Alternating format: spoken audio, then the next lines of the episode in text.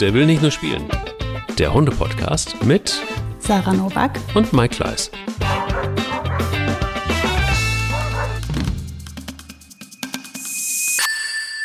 Sarah, hast du noch Hundefutter? Nee, in der Tat. Ich habe noch Junior, aber mir fehlt jetzt Senior. Ich muss wieder nachladen.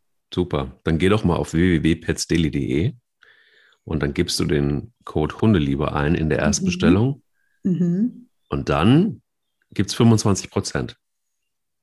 Mega. Ich habe leider Gottes die schon verbraten. Also okay, für alle, die es noch nicht verbraten haben, äh, probiert es aus. Das ist unser Partner Pets Daily auch in dieser Folge. Einfach draufgehen auf die Seite. Hundeliebe bei der Erstbestellung eingeben als Code und dann 25% sichern. Und ich freue mich auf die neue Folge. Und wir haben, wie versprochen, auch heute wieder Jenny Schmitz als Gast. Und äh, ich sage erstmal einen schönen guten Morgen, Jenny, und einen schönen guten Morgen, Sarah. Guten Morgen. Guten Morgen. Ich muss mich an die Uhrzeiten noch gewöhnen. Ja. Es ist sehr, sehr früh immer. Ja, bist du so ein Nachtmensch, der dann irgendwie. Voll. Voll. Ja, Nachteule, ja. ja. Nachteule, ich auch eigentlich. Deshalb sehe ich auch aus, aus, aus wie eine meistens um diese Uhrzeit. Aber ähm, ich habe mich trotzdem aus dem Bett geschält, weil es gibt ein spannendes Thema. Und wir hatten ja eigentlich im Grunde genommen das letzte Mal schon ein wahnsinnig spannendes Thema mit dir zusammen nämlich das Thema ähm, Kastration und was passiert da im Körper des Hundes und welche Auswirkungen hat das. Und dann sind wir eigentlich auf das Folgethema gekommen. Ähm, denn man hat ja gesehen in der letzten Folge, dass es oftmals Überlappungen gab und wo man dann gesagt hat, okay, hm, wie viel ist jetzt eigentlich unser Part als Mensch? Also wie viel ist jetzt eigentlich Erziehung? Und was ist eigentlich hormonell los. So, ne? Also kann man eigentlich alles auf die Hormone schieben? Natürlich nicht. Und wo sind da die feinen Unterschiede? Und ich glaube, das ähm, ist auch für Sarah, glaube ich, so wie ich das zumindest gesehen habe. Wir haben ja den Vorteil, dass wir eine Kamera laufen haben. Das, das, das könnt ihr da draußen nicht sehen, leider. Aber vielleicht müssen wir dann doch mal irgendwann mal einen Videopodcast machen.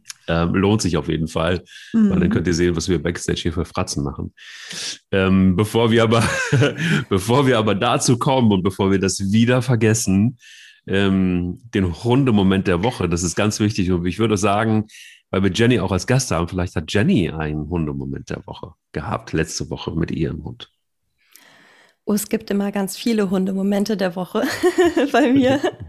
Fällt dir spontan einer ein? Ähm, ja, auf jeden Fall. Ich war nämlich letzte Woche ähm, in Hamburg bei der lieben Johanna Spar. Das ist eine Hundetrainerin und ich hatte eine Fortbildungswoche bei ihr. Und sie hat zwei Hunde. Also in dem Hundemoment geht es jetzt gar nicht so um meine Hündin. Die hat sich da nämlich rausgehalten. Und sie hat ein, eine sehr junge ähm, Terrier-Mischlingshündin und einen älteren, sehr souveränen ähm, ähm, Husky-Schäferhund-Mischling. Mhm. Und die Terrierhündin ist, hatte halt ihre dollen fünf Minuten und ist mit einem Zergel den kompletten Flur hoch und runter gerast und Balu, der ähm, Rüde, hat sich halt in einem Bow vor sie gestellt, hat sie gestoppt, den Zergel weggenommen und hat dann halt gesagt, nee, nee, Mäuschen, also mit der Energie machen wir jetzt mal nicht mehr weiter, ne? Oh. Hat sich den Zergel geschnappt und hat sich dann mit dem Zergel beschäftigt. Und Bertha, also die Hündin, hat dann ein bisschen blöd reingeguckt, aber sie kannte das halt schon. Und erst als die Energie wirklich runtergefahren ist von ihr, hat Balu den Zergel wieder freigegeben.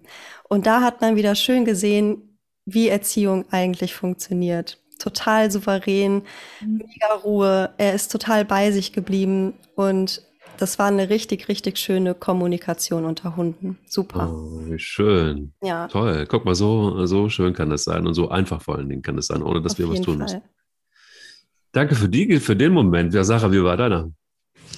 Ja, Mikas Geburtstag, klar. Mika, ja, ist, Mika hatte Geburtstag, die ist am Samstag ein Jahr alt geworden. Äh, natürlich muss das jetzt der Hundemoment der Woche sein. Was war besonders an dem Tag? Äh, ja, sie ist natürlich verwöhnt worden. Wir haben einen sehr schönen großen Spaziergang gemacht. Es gab im Anschluss einen Kuchen, so will ich es jetzt nennen. Es war eigentlich eine Beinschreibe mit ein paar Kerzen drauf. Wir haben gesungen und sie hat sich irrsinnig gefreut, hat ihre Beinschreibe genüsslich gefressen, war ihre erste.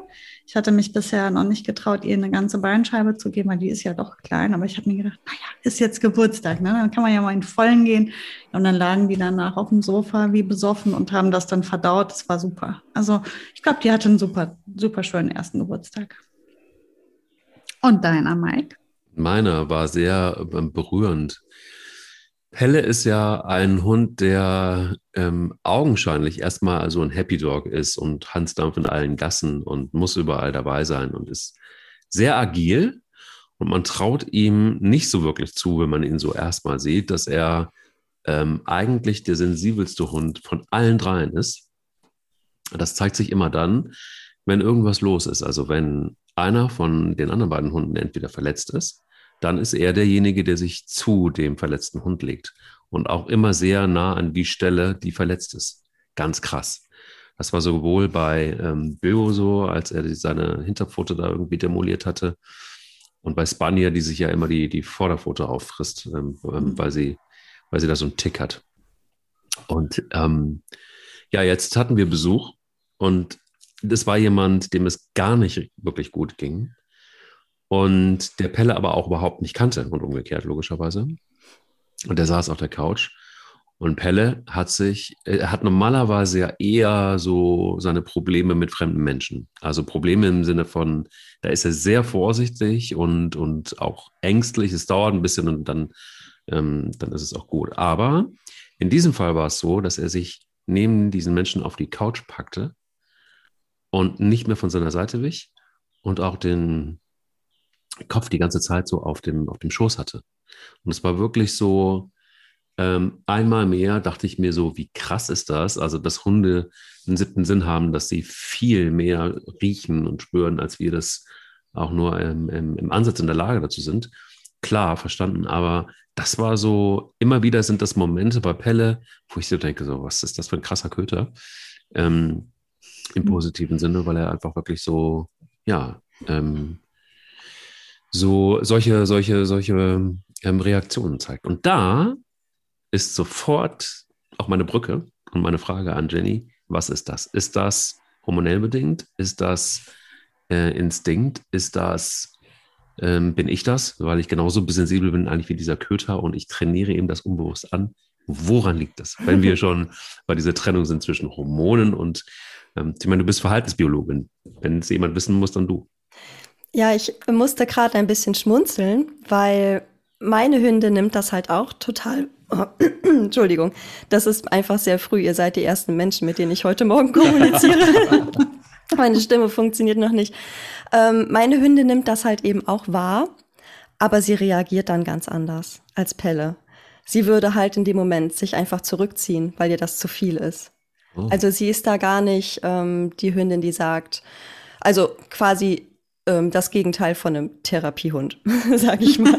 Ja. Ihr ist das zu viel und sie zieht sich dann immer zurück. Auch wenn es mal ein bisschen lauter wird, ist sie halt eher so ein Hund, der sich eher zurückzieht, als ähm, dass sie da irgendwie sich einmischen wollen würde. Und boah, das tut mir leid. Alles gut, alles gut. Trink einen Schluck vielleicht, oder? Ja, ich trinke mal einen Schluck oder, Kaffee. Ja, in der Zwischenzeit ähm, lasse ich das schon mal sagen. Das sind ja dann total unterschiedliche Arten und Weisen, damit umzugehen. Aber erzähl gerne weiter. Also bin sehr gespannt. Ja, also ganz grundsätzlich gibt es ja tatsächlich nicht nur die Hormone, die das Verhalten beeinflussen, sondern also Hormone wirken ja innerhalb des Organismus. Und dann haben wir ja aber auch noch Pheromone. Und Pheromone wirken halt eben außerhalb des Organismus auf dieselbe Art. Und ähm, bei Säugetieren und bei Säugetieren ist es so, dass die Verarbeitung auch eine andere ist. Also die Geruchsstoffe werden in einem anderen Hirnareal verarbeitet als jetzt die Pheromone. Und deshalb ist es zum Beispiel auch so, dass wenn man Hunde hat, die kastriert sind und die trotzdem noch irgendwie auf Hündinnen reagieren, kann es halt auch natürlich entweder gelerntes Sexualverhalten sein, aber eben auch noch an den Pheromonen liegen. Weil die sind ja nicht weg, die bleiben ja auch. Mhm. Und deswegen deine Eingangsfrage, es ist alles nicht so einfach. Und man kann da leider nicht ähm, sagen, das liegt auf jeden Fall nur daran, Ich glaube, das beeinflusst sich einfach immer alles gegenseitig und es gibt einfach eine ganze, ganze Menge Faktoren, die da eine Rolle spielen. Ähm, ist es äh, so, dass vielleicht einfach auch so ein Hund sowas riecht? Also wenn, wenn, wenn es jemandem nicht gut geht, sendet ein Mensch dann auch irgendwie was aus, ähm, was ein Hund wahrnehmen kann? Also man kennt das ja oder man hört das ja ganz oft auch von Hunden, die zum Beispiel ähm, ja, Krebserkrankungen oder überhaupt Erkrankungen äh, riechen können. Womit hat das zu tun? Ist es tatsächlich etwas mit der, mit welchen Sinnen hat das zu tun oder was denkst du? Also, das ist ja der Geruchssinn. Und generell ist es so, dass wir alle unsere Umwelt mit unseren Sinnesorganen wahrnehmen. Dann findet eine Verarbeitung der Informationen im Gehirn statt. Und dann werden eben Botenstoffe ausgesendet. Das können auch ähm, nicht nur Hormone sein, sondern auch Transmitter sein oder Modulatoren sein. Und die ähm, und dann reagiert der Organismus eben auf genau diese Umweltbedingungen. Und bei Krebs zum Beispiel, ähm, man es gibt tatsächlich ähm, eine Arbeitsgruppe, die hat versucht, mal so ein Gerät nachzubauen um eben die Hundenase zu imitieren. Mhm. Und man ist sich einfach absolut immer noch nicht sicher, welche Geruchskomponenten riechen die da jetzt.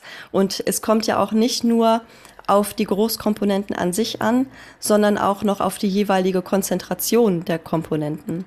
Mhm. Und das haben wir auch. Also wenn wir zum Beispiel einen Duft riechen, dann verändert sich der Geruch, wenn von den einzelnen Komponenten die Konzentration ähm, anders werden. Zum Beispiel Moschusgeruch und Mandelgeruch. Ich glaube, das war Mandel. Aber es sind beides die gleichen Geruchskomponenten, mhm. nur eben in unterschiedlichen Konzentrationen und so kommt dann auch wiederum ein anderer Geruch zustande. Aber was da jetzt bei Krebs der Fall ist, das wissen nicht mal die Experten, die sich damit auseinandersetzen. Okay. Also die Hundenase ist sehr, sehr komplex und man hat dieses Geheimnis immer noch nicht gelüftet gelüftet. Das passt ja. ja. Weil ich weiß genau, das ist da wirklich meine Lieblingsgeschichte. In der Waschanlage habe ich in Köln jemanden getroffen, der, ähm, äh, der erzählt hat tatsächlich, dass sein Hund, der bei ihm war, auch in dem Moment, als ich den getroffen habe, immer wieder an denselben Stellen bei ihm geschnüffelt hat. Und, und er hatte da mal was irgendwann gehört, dass das möglich ist, dass Hunde Krebs riechen können. Und er ist zum Arzt gegangen, nachdem der Hund irgendwie wirklich immer sehr intensiv auch an so Stellen, gerochen oder ich glaube Magen war das unter anderem. Und es wurde, dann, dann hat er das einfach mal testen lassen. Und in der Tat, das war so. Und der Hund hat ihm quasi so das Leben gerettet. Also es ist keine wilde ähm, RTL Plus Geschichte, sondern es ist tatsächlich äh, ähm, genauso gewesen. Obwohl der Mann dann auch tatsächlich sehr oft vom Fernsehen interviewt wurde. Ja, das kann gut sein, weil wir Menschen verändern ja dann, wenn wir krank werden, auch unseren Körpergeruch. Und wenn wir, ich sage jetzt mal so, wenn wir sieben Jahre mit einem Hund zusammenleben und plötzlich ändern wir den Geruch, dann kann es eben Hunde geben, die darauf sehr sensibel reagieren und das sehr, sehr komisch finden. Ein Beispiel ist zum Beispiel aus der Menschenwelt, ähm, wenn wir Frauen die Pille nehmen, haben wir auch einen anderen Körpergeruch. Und dann heiratet man und man denkt, hm, jetzt möchte ich aber Kinder haben, setzt die Pille ab. Und plötzlich, ähm, ja, also verändert man den Körpergeruch und kann sich irgendwie nicht mehr leiden. Oh, wow. Also dieses ähm, Ich kann dich gut riechen ist tatsächlich auch eine Komponente davon. Mhm. Ja, das sollten wir vielleicht immer mal im Hinterkopf behalten, mm. dass man da vielleicht ähm, in die Ehe geht, ähm, wenn man mal die Pille mal abgesetzt hat. Neutral riechend. Das ja. Auge auf bei der Medikamentenwahl. Genau. Ähm, ja. Was kennt man ja auch von einigen Dingen. Wir verändern unseren Geruch ja auch, wenn wir uns anders ernähren. Also auch Ernährung macht ja Körpergeruch und äh, das ist ja auch was ganz Bekanntes. So ähm, habe ich zum Beispiel oft erlebt, dass Hunde ihr Verhalten verändert haben, wenn die Frauen schwanger wurden. Die haben ähm, natürlich haben, ich kann jetzt nicht sagen, da hat irgendein Hund diese Schwangerschaft entdeckt, aber ich weiß von vielen Kundinnen, dass die äh, über ein verändertes Verhalten beim Hund mit mir gesprochen haben, seit sie schwanger waren oder ab einem gewissen Teil der Schwangerschaft also wenn man ein sehr enges Verhältnis zu den Hunden hat, dann sind die ja manchmal wie, wie Co-schwanger. Ähm, das habe ich selber mit meinen Hunden ja auch erlebt. In meinen Schwangerschaften haben die sich auch anders verhalten. Also, ja, das liegt am Prolaktin. Genau, was, was sie auch riechen. Ne? Das, genau, das, das genau. Propagiere ich ja immer, wenn zum Beispiel Hündinnen während der Scheinmutterschaft eben ihr Wesen verändern. Zum Beispiel ähm, gehäuftes, unangemessenes, aggressives Verhalten zeigen. Dann wäre das zum Beispiel auch ein Kastrationsgrund, ist aber, also natürlich mit dem bestimmten Alter des Hundes, ähm, ist aber kein Garant dafür, dass das nicht tatsächlich auch nochmal passieren kann. Denn die Hypophyse, also das ist ein Hypophysenhormon, die wird ja bei der Kastration eben nicht entfernt. Und es reicht eben bei manchen Hündinnen oder auch kastrierten Rüden, ähm, denn das Prolaktin ist das Elternhormon und das haben sowohl Hündinnen als auch Rüden. Ähm, da kann es eben passieren, dass das ausgeschüttet wird, wenn die Halterin schwanger ist oder eben ähm, ein Welpe einzieht. Und das kann eben auch zu genau diesem Verhalten führen. Hm. Unglaublich. Unglaublich. Zu diesem Brutpflegeverhalten eben, ne? mhm. ne? Ja. Hat man ja. ja. wirklich oft Geschichten zugehört auch. Also wie gesagt, ich hatte, ähm, ich habe dir von dem Fall schon mal erzählt, Mike. Das war eine, eine junge Dame, die war schwanger und hat sich aus dem Tierschutz einen unglaublich großen Hund geholt. Das war ein Doggenmischling. Aber also der war wirklich, der war gigantisch, dieser Hund. Und der war derart ähm, hat er die beschützt und es durfte niemand in ihre Nähe und er war, er wurde wirklich auch sehr ungemütlich. Er meinte das sehr ernst und sie war nicht imstande, ihn zu führen, war selber super instabil, auch durch ihre Schwangerschaft, war die Hormone auch nicht mehr ganz auf der Höhe, was ich auch gut nachvollziehen kann. ähm, also ja, man, man vertut sich, was das mit Menschen auch macht, diese Hormonumstellung. Und gerade wenn man die mal erlebt hat, weil man vielleicht selber mal ähm, ja, schwanger war oder ein Kind bekommen hat, weiß man, was das heißt, wenn Hormone verrückt spielen oder weggenommen oder zu viel. Ähm, das ist schon ähm, Wahnsinn, wie, wie instabil man auch vielleicht wird. Und ähm, das war wirklich ein extrem krasser Fall. Ich habe dieser Frau nicht helfen können, weil sie nicht imstande war, den Hund zu führen und mit dem Hund zu arbeiten, weil sie dafür zu instabil war. Und der Hund brauchte eben sehr viel Stabilität und dem, dem musste man diese Aufgabe wegnehmen, die er sich da, ähm, und er war dafür auch einfach zu gefährlich das war ähm, so ein Extremfall. Aber ähm, dann, dann weiß ja nicht, wie geht das nachher weiter, wenn das Baby da ist. Das kann sich ja dann wiederum, die Kette geht dann da weiter, womöglich, wenn der Hund dann sagt, okay, jetzt ist ähm, das Baby da, das gehört auch in meinen Aufgabenbereich. Ähm, und ich finde das schon heftig, was da ähm, an Verhalten durch eine hormonelle Umstellung der, der Halterin verändert sich wiederum Verhalten beim Hund. Die Kette finde ich auch krass.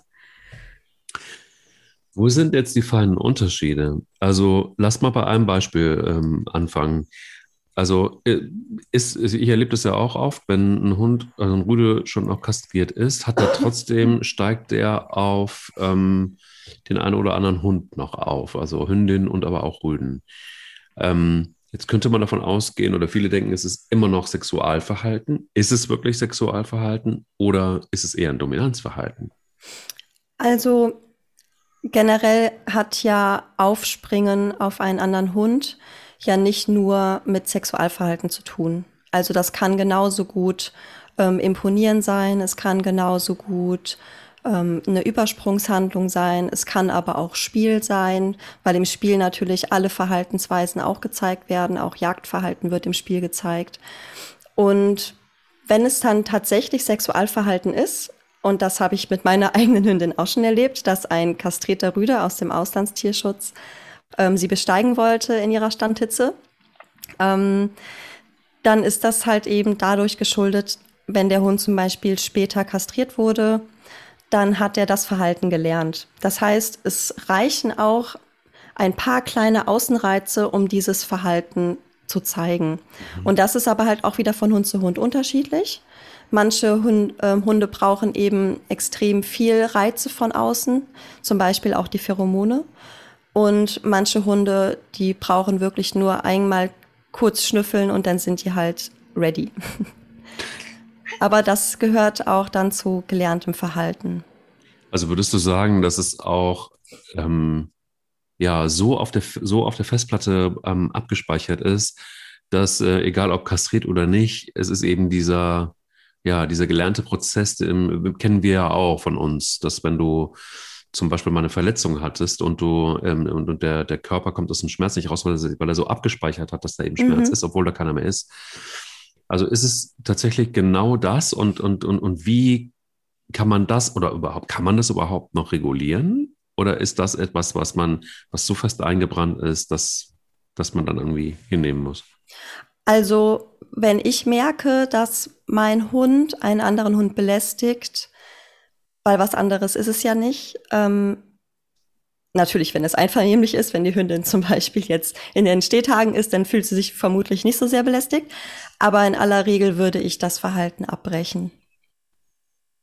Okay. Also konsequent. Muss man auch konsequent abbrechen, weil wir haben also ich weiß nicht, Sarah wird's kennen, aber es gibt da ja so ein tolles Phänomen und irgendwann lasse ich mir mal ein T-Shirt drucken, wo es draufsteht. Ähm, partielle Verstärkung ist ein Pieploch. äh, ich weiß nicht, ob ich das hier sagen darf. Aber es gibt Klar. halt sowas, das nennt sich partielle Verstärkung. Das heißt, wenn ein Verhalten immer mal wieder hin und wieder nur zum Erfolg führt, hat man eben mehr Motivation, dieses Verhalten zu zeigen und es wird löschungsresistenter. Ne, zum Beispiel, mein Hund möchte ähm, bei der Begrüßung an mir hochspringen und ab und zu kommt er damit zum Erfolg, dann wird es eben ziemlich schwer, dieses Verhalten auch rauszukriegen. Sprich, wenn ich einen Hund habe, der ähm, immer wieder Sexualverhalten zeigt, würde ich das immer konsequent abbrechen. Ich finde, man kann das ganz toll irgendwie immer wieder sehen beim Betteln am Tisch. Ich habe da den, das ist für mich immer so der, der, die, äh, das Paradebeispiel, wo ich den Kunden immer sage, na ja, wenn er alle drei Wochen einmal damit ähm, durchkommt und drei Wochen lang intensiv gebettelt hat, dann weiß er, Beharrlichkeit lohnt sich.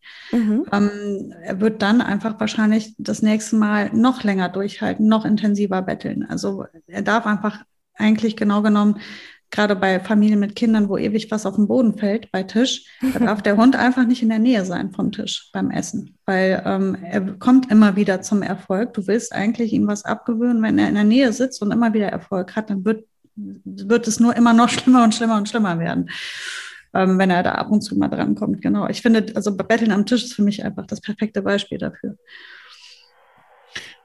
Wo sind ähm, bei dir, Sarah, jetzt explizit, weil ich glaube, wir haben beide in der letzten Folge und, und viele andere wahrscheinlich auch einiges gelernt. Ähm, wo sind bei dir so Fragen aufgekommen, ähm, wo du nicht mehr so ganz klar warst, was ist jetzt eigentlich noch hormonell und wo, wo ist Erziehung?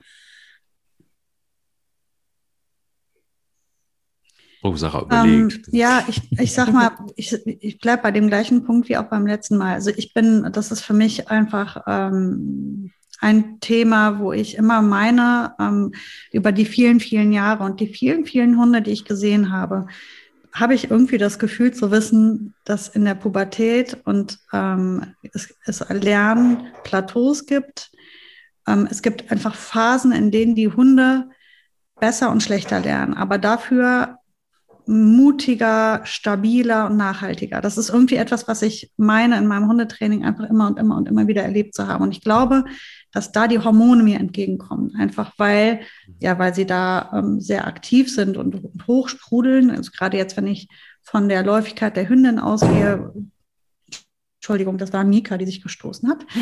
ähm, ähm, also ich habe ja jetzt gerade wieder dieses Beispiel vor mir gehabt mit Mika, die ja ein, ähm, ein sehr schönes Beispiel ist, weil sie ja sehr ähm, starke Defizite vor der Läufigkeit hatte. Jetzt stehen wir also nach der Läufigkeit, die Standhitze ist vorbei. Mika ist jetzt ähm, nicht mehr läufig und riecht auch nicht mehr, also Rüden reagieren nicht mehr. Von daher ist es für mich abgeschlossen. Und das Vorher-Nachher-Bild ist derart unterschiedlich. Und das sind ja nur drei Wochen gewesen. Und ich habe in diesen drei Wochen wenig mit ihr gearbeitet, bis gar nicht. Also es hängt, ich habe immer das Gefühl zu wissen, wann ist ein guter Zeitpunkt, dass ich den Hund arbeite und wann eben nicht. Das ähm, zeigt sie mir. Ähm, ich habe nur die paar Sachen mir vorgenommen, die mir sehr wichtig waren, was ihre Angst, Angstproblematik angeht. sie hat ja vor gewissen Dingen einfach Angst. Und was in diesen drei Wochen passiert ist, das hätte ich vorher nicht geschafft. Das habe ich mithilfe ihrer Läufigkeit aber super gut und schnell hinbekommen. Und es ist natürlich nicht nachweisbar, dass das jetzt die Läufigkeit war und nicht mein Training, aber ich glaube einfach, sie hat sehr viel besser gelernt, weil ich habe ja vorher schon versucht, ihr zu helfen und ich ähm, jetzt in diesen Tagen danach kann ich noch nicht viel dazu sagen, weil zu wenig Zeit vergangen ist. Aber sie hat im Laufe ihrer Läufigkeit einfach wieder einmal sehr viel besser und stabiler und souveräner gearbeitet, als, das, als sie es sonst tut. Ähm, dann heißt es ja sehr oft, Pubertät ist schwierig und schlimm. Und ich bin einverstanden damit, dass die manchmal auf dumme Ideen kommen im Kopf, woanders sind. Auch Mika in ihrer Standhitze, oh mein Gott, äh, sie war, auch wenn wir unterwegs waren, war sie, hatte sie den Fokus viel auf Artgenossen. Das ist mir alles klar, aber auf den Punkt gesehen kann sie sehr über sich hinauswachsen, dank der Hormone. Und das ist das, was ich meine, immer wieder in dieser Pubertät zu erleben und wo ich einfach überzeugt bin, dass die Hormone hier zum Verhalten und zum Lernen einfach eine große Unterstützung bringen. In dieser Phase, in der alle Leute mal sagen, Pubertät, schrecklich, schnell den Hund vorher noch schnell kastrieren oder oh Gott, furchtbar, Pubertät. Und ich sehe das halt einfach total anders. Was sagst also, du dazu, Benny? Ja. Genau. ja, ich kann mit einer ähm, ähnlichen Geschichte glänzen. Meine Hündin, die hat ja, ähm, also hatte dolle, dolle, dolle Aggressionsproblematiken gegen Artgenossen. Und immer wenn, also es war dann halt so, dass sie das erst in der Vermeidung gezeigt hat. Also sie wollte eben nicht von anderen Artgenossen irgendwie angesprochen werden. Und später hat sich dieses Verhalten so gefestigt, dass sie es halt total toll fand, aggressives Verhalten zu zeigen. Und immer wenn ein anderer Hund gepöbelt hat, hat sie natürlich dann auch mitgemacht und hat auch gepöbelt und wollte hin und wollte beißen und wollte kämpfen. Und während der Läufigkeit, also ich habe ihre Läufigkeitsphasen genutzt, um ihr zu zeigen, Artgenossen sind eigentlich ganz cool und du kannst auch anders mit ihnen umgehen. Also ich habe tatsächlich das Training nur in die Läufigkeitsphasen gelegt und es gibt ein schönes Video, das könnt ihr ja jetzt leider nicht sehen, aber da ist ein Hund, der hat gepöbelt und wir sind keine fünf Meter von diesem Hund entfernt. Ich habe mich hingesetzt und Exi hat sich neben mich hingelegt auf den Rücken und hat sich kraulen lassen. Und das wäre ohne Hormone auf jeden Fall undenkbar gewesen. Und ich glaube auch, dass unser Training sich mm, sehr gezogen hätte und wäre ohne die Hormone einfach auch nicht so schnell vorangeschritten. Denn die Hormone machen eben auch selbstbewusst und auch entspannt und souverän. Und man hat natürlich auch noch in der Zeit so eine kleine Fokusverschiebung, weil es geht ja um Fortpflanzung und nicht unbedingt, man ist halt dann nicht unbedingt total auf Krawall gebürstet. Interessant. Also das sind zum Beispiel genau das, was du beschreibst. Das ein, da hätte ich mir eigentlich eher gewünscht, dass ähm, explizit Pelle noch eine ganze Weile besser ähm, ja nicht kastriert gewesen wäre, weil das haben sie natürlich im Tierschutz gemacht und wahrscheinlich auch sehr zeitnah, ähm, weil er zwei Sachen zeigt. Einmal ähm, verhält er sich immer noch unheimlich welpenhaft und auf der anderen Seite ähm, war der wahnsinnig unsicher. Also das heißt, er hat wirklich, der war so unsicher, Sarah weiß es, mhm. Und ihr da draußen, ich habe das ja immer wieder erzählt, ich, ich bin etwas ähm, uringeschädigt mittlerweile, ähm, ähm, weil der wirklich vor Unsicherheit einfach gepinkelt hat. Und zwar in allen möglichen Situationen. Das heißt, ich habe ihn teilweise auch nur ansprechen müssen und er lag auf der Seite und mhm. es ging los. Ja, ähm, auch wenn er von sich selber aus kam und ich habe ihn angesprochen, also er kam von sich selber, wollte, irgend, wollte, wollte Kommunikation, irgend, ich habe den darauf eingegangen, ging das sofort los. Ähm, bis hin zu, gerade am Anfang, wenn wir weg waren, hat er die gesamte Bude vollgepisst. Also einfach überhaupt nicht selbstbewusst, überhaupt nicht ähm, gelassen. Und das zeigte sich dann, und das fand ich dann tatsächlich, ich habe es gut im Griff gehabt, aber ähm, diese Unsicherheit wandelte er dann um plötzlich auch in, so ich mache mich jetzt mal bei, bei Hundebegegnungen, ich mache mich jetzt mal groß und gehe mal nach vorne. Und plötzlich merktest du so, der Körper war in Anspannung. Und ich hatte so das Gefühl, es fehlt nicht viel, dass er vor Unsicherheit auch eher nach vorne geht. Das habe ich verhindern können, weil ich ihn zu mir gerufen habe, auch mit ruhiger Stimme. Und über viele andere Hundebegegnungen bau, ich musste ihn erstmal, also wir mussten ihn erstmal aufbauen, weil der einfach komplett überfordert war eh mit vielen Situationen, die neu waren, weil aus dem Tierschutz und er kannte wir nicht. Aber dann eben einfach auch ganz klar, und ich habe das schon auch zurückgeführt auf, ähm, auf die frühe Kastration insgesamt. Ähm, würdest du sagen, oder was sagt die Forschung dazu, wenn man einen Hund zu früh kastriert ähm, oder umgekehrt, wenn man ihn nicht kastriert, dass man es auch in der Erziehung einfacher hat, beziehungsweise umgekehrt schwerer? Ja, also wenn du zu mir ins Training gekommen wärst, hätte ich auf jeden Fall, und du hättest zum Beispiel das erzählt und du würdest jetzt vor der Frage stehen, soll ich kastrieren oder nicht, hätte ich dir definitiv dazu geraten, nicht kastrieren. Vor allem bei unsicheren Hunden, denen können halt diese Hormone eben richtig, richtig gut tun, weil die Sexualhormone dienen zum Beispiel auch ähm, als Gegenspieler der Stresshormone. Und der Gefühlszustand, in dem sich ein Hund eben in diesen Situationen befindet, ist eben Stress. Und wir sprechen hier vom passiven Stresssystem, vom Cortisol. Das wird, also man hat den Peak so ungefähr nach 20 Minuten hat man so einen Cortisol-Peak ähm, und das ähm, dauert eben, bis es halt auch wieder abgebaut wird, dieses Cortisol. Mhm. Das ist eben länger ähm, im Körper als jetzt Adrenalin oder Noradrenalin. Und die Sexualhormone besetzen eben die Rezeptoren vom Cortisol. Also Rezeptoren sind ja Andockstellen also ohne Rezeptor kann Cortisol ja nicht wirken, zum Beispiel. Und die Sexualhormone docken eben genau an diese Rezeptoren an und besetzen die, sodass Cortisol eben nicht binden kann. Und das ist halt voll gut, weil ja dann eben das Stresssystem nicht angesprochen wird und die Hunde sind eben deutlich entspannter. Mhm. Und dementsprechend kann, ähm, können die Sexualhormone da entgegenwirken und sind halt gerade bei unsicheren Hunden total super. Würde bedeuten, dass ähm, gerade bei solchen Hunden und dann wird der Hund kastriert, braucht man dann auch ungleich viel länger, damit so ein Hund tatsächlich auch sicherer wird? Oder ähm, was würdest du, was würdest du da raten insgesamt? Also das kann man so genau nicht sagen, weil jeder Mensch wünscht sich natürlich einen sicheren und souveränen Hund. Aber es gibt da ja noch sowas, das nennt sich halt die Persönlichkeit des Hundes. Und meine Hündin ist zum Beispiel intakt und sie ist auch in manchen Situationen sehr souverän, aber in den allermeisten eben nicht. Ne? Also sie hat eben Sexualhormone und mit Welpen und jungen Hunden zum Beispiel ist die super, weil sie ist ja auch zweifache Mama. Also ich kann mir halt vorstellen, dass es daran liegt, dass sie das eben kennt und kann. Und da ist sie sich sehr, sehr sicher, was Welpenerziehung und Junghundeerziehung angeht. Aber es muss nur der falsche Hund vorbeikommen und meine Hündin ist mega unsicher. Oder auch in anderen Situationen. Sie ist sehr geräuschempfindlich. Sie hat Gewitterangst. Sie hat Angst vor Silvester und, und, also Furcht, um korrekt zu bleiben. und ähm, ja, deswegen, ich würde halt nicht sagen, es gibt den souveränen Hund oder es gibt den aggressiven Hund, sondern ein Hund ist eben so viel mehr. Und so ein aggressiver Hund zum Beispiel ist auch ein Hund, der zu Hause mit dir zusammen kuschelt, ist auch der, der zum Beispiel seinen Artgenossen in der Wohnung, mit dem er zusammenlebt, ans Futter lässt. Und es gibt nicht immer diese eine super Eigenschaft für Hunde.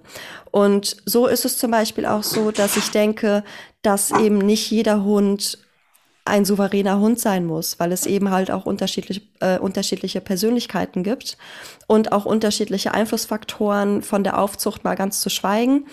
Ähm, und dementsprechend würde ich sagen, ja, die Hormone können helfen, ist auf jeden Fall, also sollte man nicht machen, unsichere Hunde bitte nicht kastrieren lassen.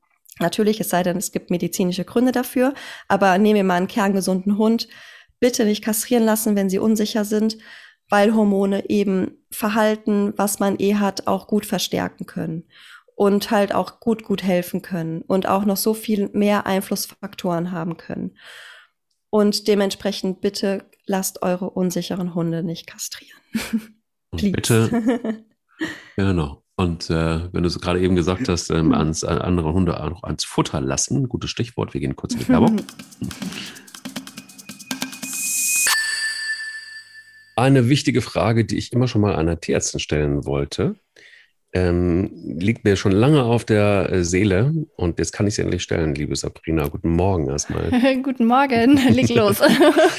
Welche Nährstoffe liefert überhaupt Fleisch dem Hund? Also die Frage liegt auf der Hand, denn ähm, man denkt ja immer, Hunde brauchen unbedingt Fleisch. Wir haben auch schon äh, über Alternativen gesprochen, seit wir miteinander sprechen. Aber welche Nährstoffe sind es jetzt wirklich eigentlich? Genau, also auch wenn wir schon über Alternativen gesprochen haben, ist natürlich Fleisch besonders wertvoll, auch in der Ernährung von Hunden, ist klar. Ähm, es liefert ähm, in erster Linie erstmal Energie ähm, in Form von Protein und ein wenig Fett und äh, eben aber auch andere Nährstoffe und Wasser. Also wenn man sich mal so ein Stück frisches Fleisch anschaut, dann liefert das so zwischen 65 und 75 Prozent Wasser. Das hatten wir ja auch schon mal äh, mhm. erwähnt, dass da vor allem sehr, sehr viel Feuchtigkeit drin ist. Dann je nach Fleischsorte 15 bis 23 Prozent Protein und das eben mit optimaler Aminosäurezusammensetzung für Hunde. Aminosäuren sind die Bausteine von Proteinen, die der Hund dann im Körper zerlegt und dann eben verarbeiten kann. Und im Fleisch liefert eben genau die optimale Zusammensetzung. Das heißt, da muss man nichts weiter ergänzen oder so. Mhm. Und dann ähm, gibt es eben noch, was ich vorhin erwähnte, einen gewissen Fettanteil natürlich. Weiß jeder, es gibt fettigere Fleischsorten und eher magere Fleischsorten, wie jetzt zum Beispiel Huhn.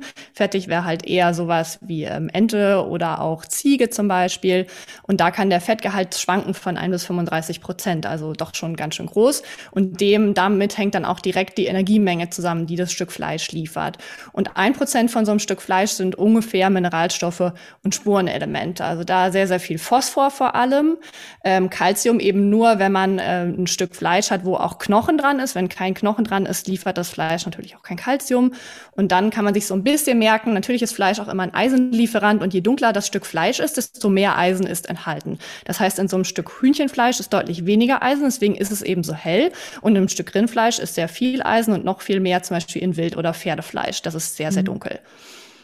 Und wie hoch ist der Fleischanteil in den verschiedenen äh, Produkten bei euch jetzt beispielsweise? Wie hoch sollte er sein? Wie hoch ist er bei euch? Ähm, da muss man unterscheiden, ob man über das Fleisch ähm, rein den Proteinbedarf decken möchte des Hundes oder ob man sagt, man möchte einen Großteil des Energiebedarfs decken. Ähm, und wenn man äh, sagt, man äh, möchte nur den Proteinbedarf decken, dann reicht das ungefähr, dass man so 30 Prozent der Ration nur Fleisch hat oder eine Proteinquelle jetzt zum Beispiel Fleisch. Ähm, aber bei uns ist es so, dass wir dann doch ähm, auch einen Großteil des Energiebedarfs des Hundes über das Fleisch decken wollen. Das heißt, ähm, bei unserem Barfutter, also bei unseren Barfrisch Menüs ist der Fleischanteil je nach Sorte liegt zwischen 60 und 70 Prozent. Ähm, beim Nassfutter klassischerweise 50 Prozent, wobei wir da auch äh, sogenannte Extra-Meat-Sorten haben, wo es dann äh, sogar bis zu 70 Prozent Fleischanteil ist.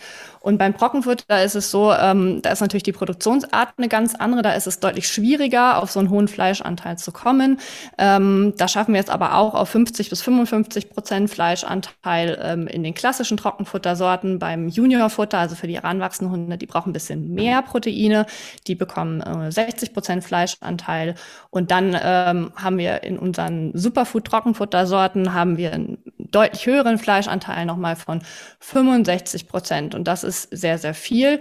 Ähm, und da, was ich vorhin schon äh, erwähnte oder letzte Woche, das ist wichtig, dass ähm, wir immer versuchen, einen hohen Fleischanteil, Frischfleischanteil da zu fahren. Und da erreichen wir so 30 Prozent ungefähr. Das ist schon viel. Jetzt habt ihr tatsächlich, das gerade angesprochen, neues Futter und zwar Rind, Lachs, Ente und zwar plus Superfoods. Ähm, könnt ihr euch übrigens auch direkt sichern bei der Erstbestellung. 25 Prozent. Kennwort Hundeliebe ist der Code und dann könnt ihr auch an Rindlachs, Ente ähm, plus Superfoods kommen. Aber was ist, was ist da, warum ist das jetzt der heiße Scheiß?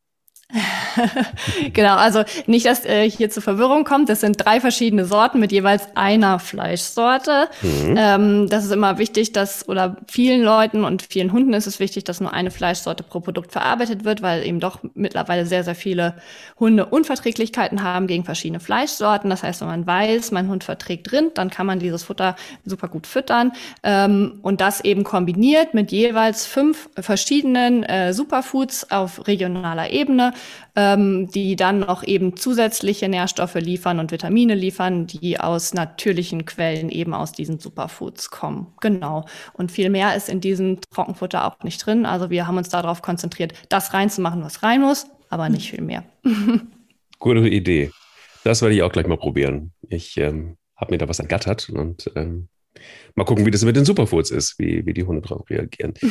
Danke, Sabrina. Wir hören uns äh, nächste Woche wieder und ähm, dir erstmal einen schönen sonnigen Tag. Ah, sehr gerne. Das wünsche ich euch auch.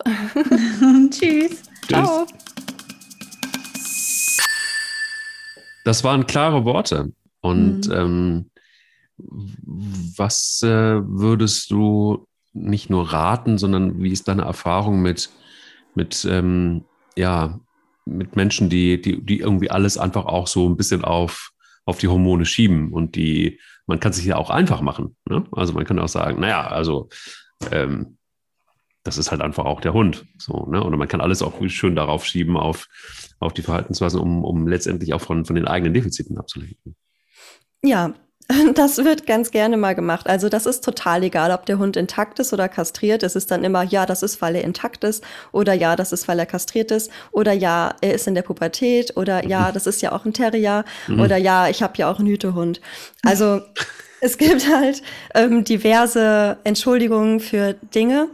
Ähm, und ich sage auch mal so, zum Teil sind die auch berechtigt, aber man sollte sich nicht darauf ausruhen. Hm. Das sagst du, Sarah.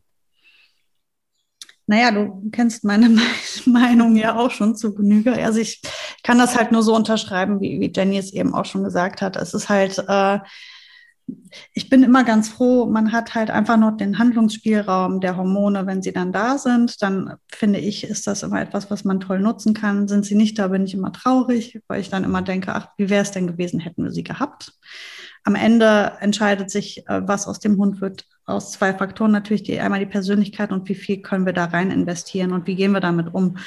Ähm, ich glaube, dass ähm, alles das, was du mit Hormonen schaffen kannst, kannst du auch ohne Hormone schaffen, nur der Weg ist halt vielleicht ein anderer.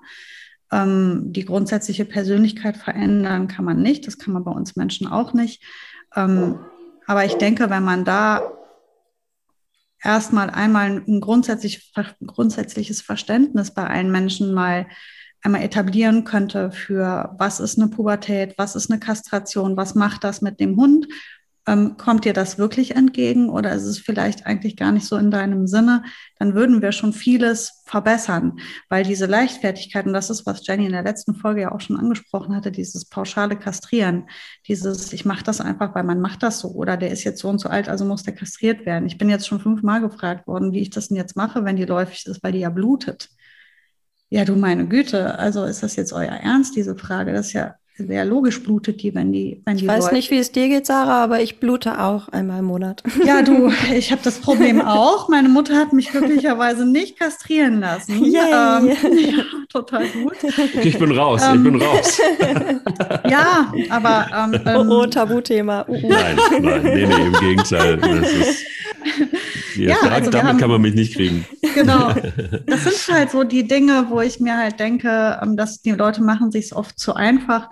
Ich habe eben, ich bin in diversen anderen Gruppen noch äh, in, eingebunden. Ich interessiere mich ja auch noch sehr für, für alles, was Landschaft und Vögel und sonst was ist. Und ich habe jetzt noch eben mich wirklich dran gestört, einen Kommentar zu lesen, wo es darum ging, dass in der Nachbarschaft ein Hahn morgens um halb fünf kräht. Und ich hätte am liebsten einfach diesen Menschen gefragt, isst du Eier? Ähm, wenn du Eier isst, dann halt den Mund, dann leb mit dem krähenden Hahn. Dann gehört das da auch hin. Ne? Weil wenn man Eier isst, dann gibt es auch irgendwo einen Hahn und einen Huhn und dann wird auch gekräht. So, wenn du einen Hund hast ähm, und das ist eine Hündin, dann wird die läufig und dann gibt es auch Blut. Das gehört halt eben dazu. Und da gibt es verschiedene Möglichkeiten, mit umzugehen. Du kannst natürlich dem Hund ein Höschen anziehen oder aber du überlässt das Ganze der Hündin, sich selber zu reinigen und sauber zu halten und wischst halt einfach mehr und musst mehr sauber halten. Das ist, liegt alles bei, bei dem Menschen selbst. Aber das ist für mich, wenn mir einer sagt, die blutet überall, deswegen muss ich die jetzt kastrieren lassen, das löst bei mir ganz viele schlechte Gefühle aus, weil ich finde das unfassbar, wenn das der Grund und die Motivation einer Kastration wäre. Das ist halt das, was ich jetzt einfach wieder einmal durch Jennys Worte noch einmal mich bestätigt drin fühle einfach. Ne? Das ist, Hunde haben ihre, ihr gesamtes äh, Sie sind ein Gesamtpaket mit Hormonen, mit ähm, Charakter, mit einem eigenen Wesen. Und dann musst du als Mensch gucken, wie viel Einfluss kann ich nehmen, will ich nehmen, muss ich nehmen, um dann am Ende ähm, noch in den Spiegel gucken zu können und äh, glücklich zu sein mit meinem Hund und ein schönes Miteinander zu leben, auch einfach. Und dazu gehört es auch, durch die Reibereien und durch die Reibungen und durch die Probleme zusammen durchzukommen. Und ich finde, das ist das, was sich mal einer noch mal oder jeder noch einmal auf die Stirn schreiben muss, der Hund, das, wenn du dir einen Hund holst, dann ist das ein Hobby. Mit dem, das ist kein Nutztier, weil das ist ja ein Familienmitglied, das ist ein Hobby. Dazu gehört halt eben auch, dass ich erstens weiß, wen habe ich da, wen habe ich mir ins Haus geholt, was gehört dazu. Und alles, was dann kommt, das gehen wir gemeinsam, das schaffen wir. Dafür gibt es Unterstützung von Trainern. Ähm, wenn ich sportlich ambitioniert bin, kann ich mehr Vereine suchen. Also auf jeden Fall muss ich halt gucken, dass ich, dass ein Hund mehr ist eben als ähm, zum Kuscheln oder zum Spielen mit den Kindern. Ich glaube auch, also eins ähm, finde ich auch in dem Zusammenhang echt elementar. Das ist so diese Blutangst, finde ich auch irgendwie komisch, weil ähm, also ich meine, viele leben ja auch in einer Partnerschaft und ähm, ihr habt es gerade eben angesprochen, erstaunlicherweise ist es so, dass Frauen bis zu einem gewissen Alter tatsächlich auch die ähnliche Problematik haben, beziehungsweise es ist halt einfach irgendwie Natur gegeben. Ich glaube, das ist halt einfach auch, du hast es gerade eben so witzig angesprochen, Jenny, aber es ist tatsächlich wirklich ein Tabuthema, dass man dann. Voll, ja. Ähm, also ähm, letztendlich einfach auch, da kannst du ja endlos weitermachen, also bis mhm. hin zu, äh, wie geht die Industrie mit, ähm, mit, mit Tampons um und so weiter. Also es gibt ja wirklich endlose Diskussionen und die auch mhm. geführt werden müssen, Gott sei Dank, aber immer noch, komischerweise auch medial übrigens auch immer so hinter vorgehaltener Hand. Ähm, wenn man sich ja mal mit einem Gynäkologen unterhält, äh, weiß ich noch, das war für mich mal Augenöffnend. Ich habe mit 16 mal ein Praktikum gemacht bei einer Gynäkologin. Ach krass, das, das war, ist ja spannend. Das war Wie bist du denn dazu gekommen? Ja, das kann ich erzählen kurz. Das ist äh, eine ganz wilde Geschichte, weil ich war damals meine erste, erste Freundin, deren Mutter war Gynäkologin oder ja, ist, glaube ich, immer noch. Und ähm, dann war Urlaubszeit, also Sommerferien, und eine Sprechstundenhilfe war krank und die andere hatte Urlaub. Also war niemand mehr da. Und dann hat sie mich gefragt, ob ich das nicht machen könnte. Und ich so, ja klar, kein Problem. Wie cool. Und ähm, und ich weiß noch ganz genau, also ich war eigentlich immer nur zuständig für die Schwangerschaftstests. Das fand ich ganz geil, weil ich dann immer tatsächlich so ähm, im, im, Labor war und einen Tropfen Urin, einen Tropfen Kontrastmittel, dann gedreht und geguckt, so wie ist das Ergebnis. Und dann habe ich das einfach in den Besprechungsraum reingelegt und gewartet, wie ist die Reaktion, wenn die Frauen rauskommen. ähm, das fand ich lustig und äh, sehr geschockt war ich, als ich den Sterilisator öffnete und die Zangen rausholen musste. Und ich wusste gar nicht, was diese Zangen sind. Mhm. Also ich hatte nur diese Zangen und ich guckte mir die Form an und dann kam äh, Frau Doktor raus und ich, sie guckte mich an und sagte, was? Und ich so, nicht dein Ernst. und sie so, ja doch, was meinst du denn? Und ich so, warte mal, erklär mal. So. Und ich glaube, das Allerbeste war dann, als ich stand, saß da natürlich auch am Tresen und du hatte einen weißen Kittel an und das war dann auch ein bisschen weird, weil ich war 16. Und dann, dann entweder kamen Damen rein und sagten, oh, ein neuer Arzt. Und ich so, hm, nein, leider nicht. und, und dann kommen. aber auch andere, die dann äh, Schulkameradin von mir, die Ach dann äh, reinkamen und irgendwie fast quasi rückwärts wieder rausgegangen sind. Ich so, mhm. halt, nein, ich komme nicht mit in den Behandlungsraum. Es ist alles in Ordnung. ja, aber und genau diese Gynäkologin sagte mir dann einfach nur, damit du es mal weißt, ähm, dieses Blut ist das äh, so ziemlich das reinste Blut, das man haben kann. Genau. Was mir jetzt nicht dazu geführt hat, dass ich gesagt habe, okay, gib her. Aber, ähm, aber es ist trotzdem einfach so ein, so ein Bewusstsein entstanden. So, äh, deshalb war ich vielleicht dann auch in der glücklichen Situation, dass ich das damals machen durfte. Sechs Wochen lang war auf jeden Fall prägend. Ähm, so viel kann ich sagen. Äh, positiv wie negativ auch. Und ich habe kein Trauma behalten, liebe Leute. Also so weit ist es nicht gekommen. Nur, ähm, um wieder auf die Hunde zurückzukommen, ich glaube einfach, jeder, der sich einen Hund anschafft, und der steht dann irgendwann vor der, natürlich auch irgendwie so vor der Überlegung, äh, Rüde oder Hündin. Und dann gehört eben alles dazu. Also so ein Hund hat im Zweifel halt irgendwie auch einen echt großen Pimmel, muss man sagen, irgendwie so, wenn man sich mal den einen oder anderen nur anguckt. Und auf der anderen Seite bluten eben einfach auch ähm, äh, Hündinnen. So ist das normal. Und ähm, ich denke immer so, auch, man hört das ja manchmal auch, ja, dann doch lieber einen Rüden, weil sonst blutet mir das alles zu und blablabla. Also da geht schon das Entscheidungskriterium manchmal nach der Blutung. Und mhm. das ist sowas, wo ich dann immer so denke, ach Leute, ehrlich, dann weiß ich nicht, braucht ihr wirklich einen Hund? ähm, ja, ich, ich verstehe es wirklich nicht. Das ist, ich habe die Frage wird mir so oft gestellt. Du sagst doch immer, Sarah, man soll die Hunde ja nicht kastrieren. Nee, ja, und was ist dann mit dem Blut? Diese Frage, das finde ich so schade. Das ist so, und das, die kommt auch nicht selten von Frauen, die ja mit ihrem Haushalt beschäftigt sind. Und dann denken die daran, dass da überall Blut ist. Und das sind selber Frauen. Und dann, das ist mir ganz eigenartig, weil genau wie du sagst, Mike, so nehme ich Blut halt auch wahr. Es ist sowas von rein und steril. Da ist, es erschließt sich mir nicht, wo da das Problem ist. Und ähm, natürlich, klar, wenn du einen weißen Teppich hast, dann musst du ihn in der Zeit entweder wegrollen oder eben du ziehst der Hündin diese ähm, Höschen an. Es gibt halt Mittel und Wege. Ähm, Mika beispielsweise hat sich so wahnsinnig gut selber sauber gehalten. Ich habe einfach damit nichts zu tun gehabt. Ich habe ihr auf das Sofa entsprechend viele Handtücher gelegt, da hat sie sich draufgelegt und ich habe mit diesem Blut nichts zu schaffen gehabt jetzt drei Wochen lang. Also ähm, aber es wäre, ich hatte, meine, meine Hündinnen waren ja immer bis ins hohe Alter unkastriert. Die Frieda musste ich wegen einer Pyometra ähm, kastrieren lassen oder die wurde dann, die Gebärmutter musste entfernt werden, die war stark entzündet. Ähm, bis dahin war die nicht kastriert und hat jeden Monat, äh, jede sechs Monate geblutet. Mich, die hatte ein Höschen dann hin und wieder, je nachdem, wo wir hingingen, dann musste ich halt das Höschen mitnehmen, weil das findet nicht jeder toll, wenn du da zu Gast bist und man rollt ja für die Gäste auch nicht unbedingt die Teppiche dann ein. Aber ja, du meine Güte, es sind ja auch nur drei Wochen, die sind ja schnell rum. Einen großen Hund hast, also ich, ich weiß noch, dass meine Neufundländer-Hündin, ähm, das war die erste Hündin, die ich hatte, halt auch geblutet hat, echt wie ein Schwein, muss man echt sagen. Aber also, ähm, viel, ja.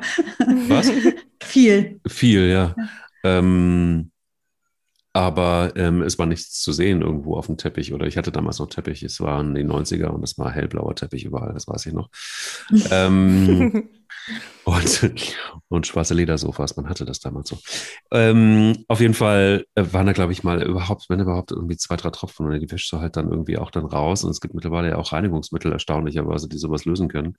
Ähm, aber ansonsten hat sie den Job einfach selber gemacht. So, ne? Und das mhm. ähm, funktioniert. Würde ich ja auch, auch immer machen. Also ich würde der Hündin immer das Blut zeigen, dass sie es ableckt und auch immer schön verstärken, wenn sie sich selber sauber macht.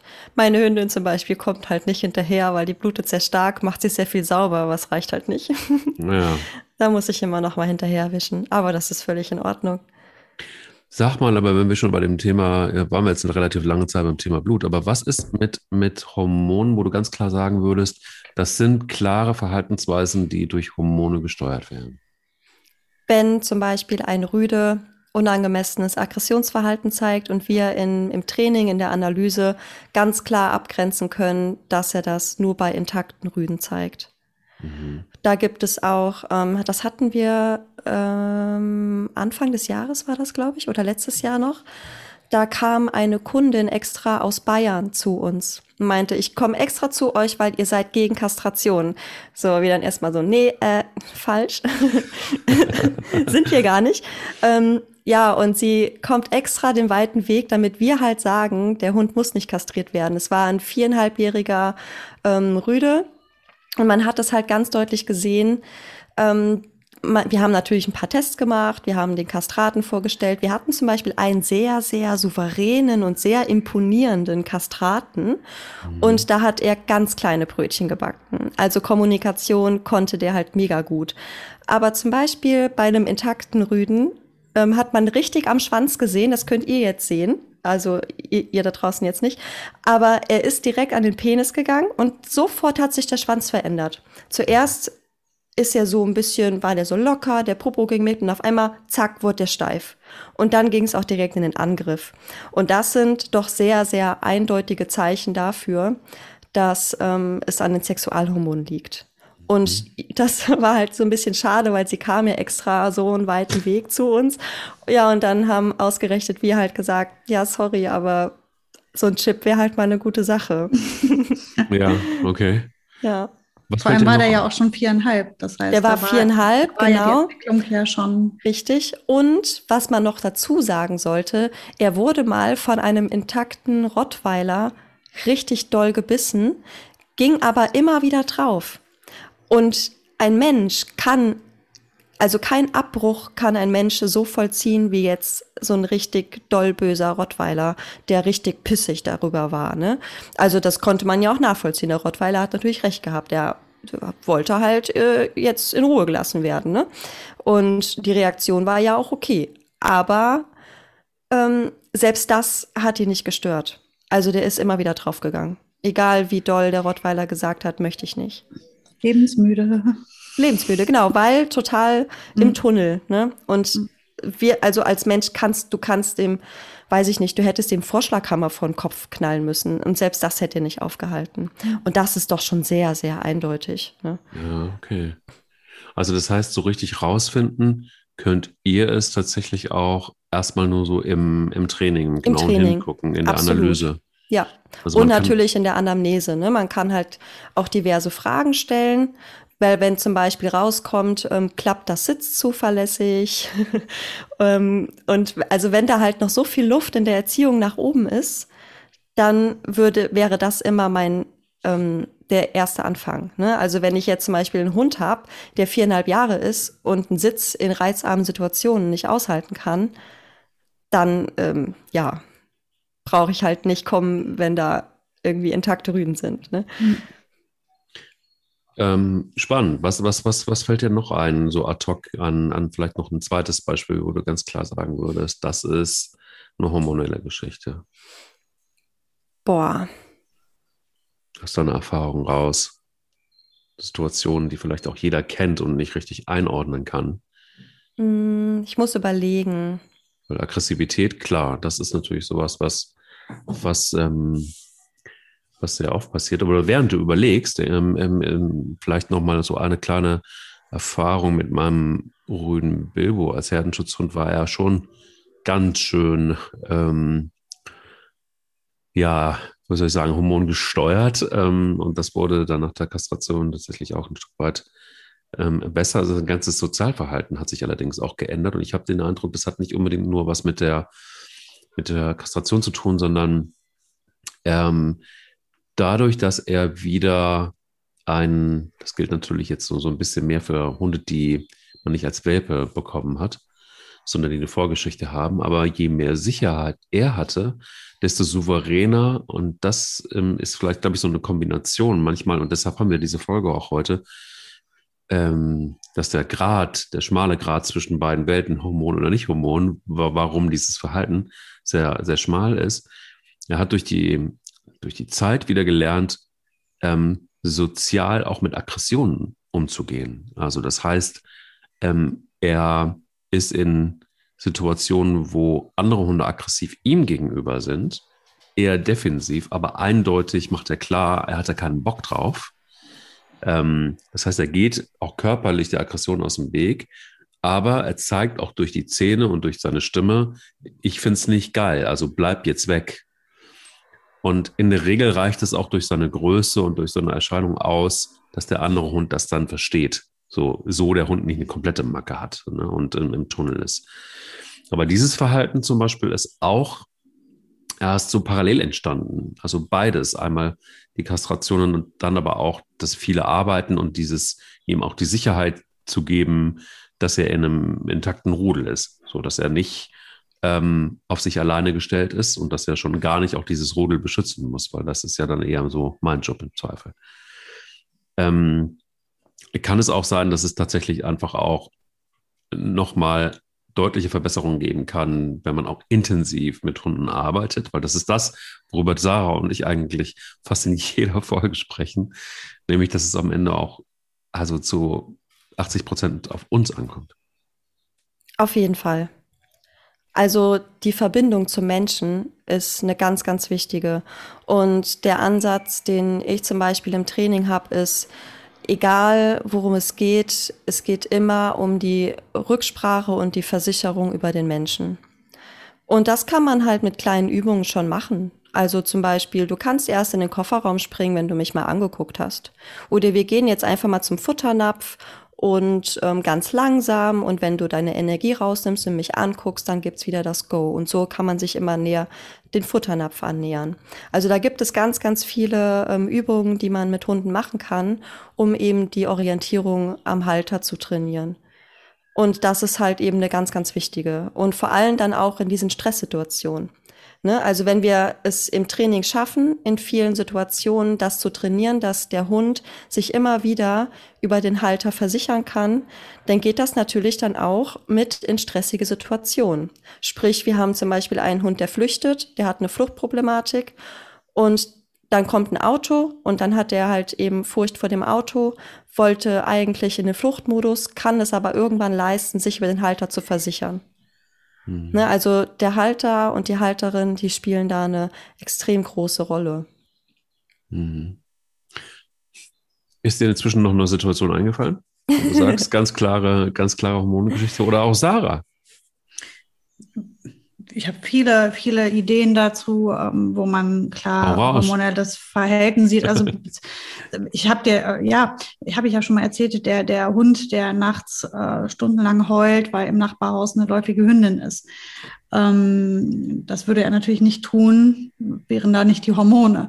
Er denkt natürlich in dem Moment an Fortpflanzung. Das gleiche gilt äh, auch für eine Hündin, ähm, die läufig ist und die an Fortpflanzung denkt, die dann auch ganz mutig zu anderen Hunden hingeht, sich umdreht, den Po hinhält und sagt, so, komm, let's go.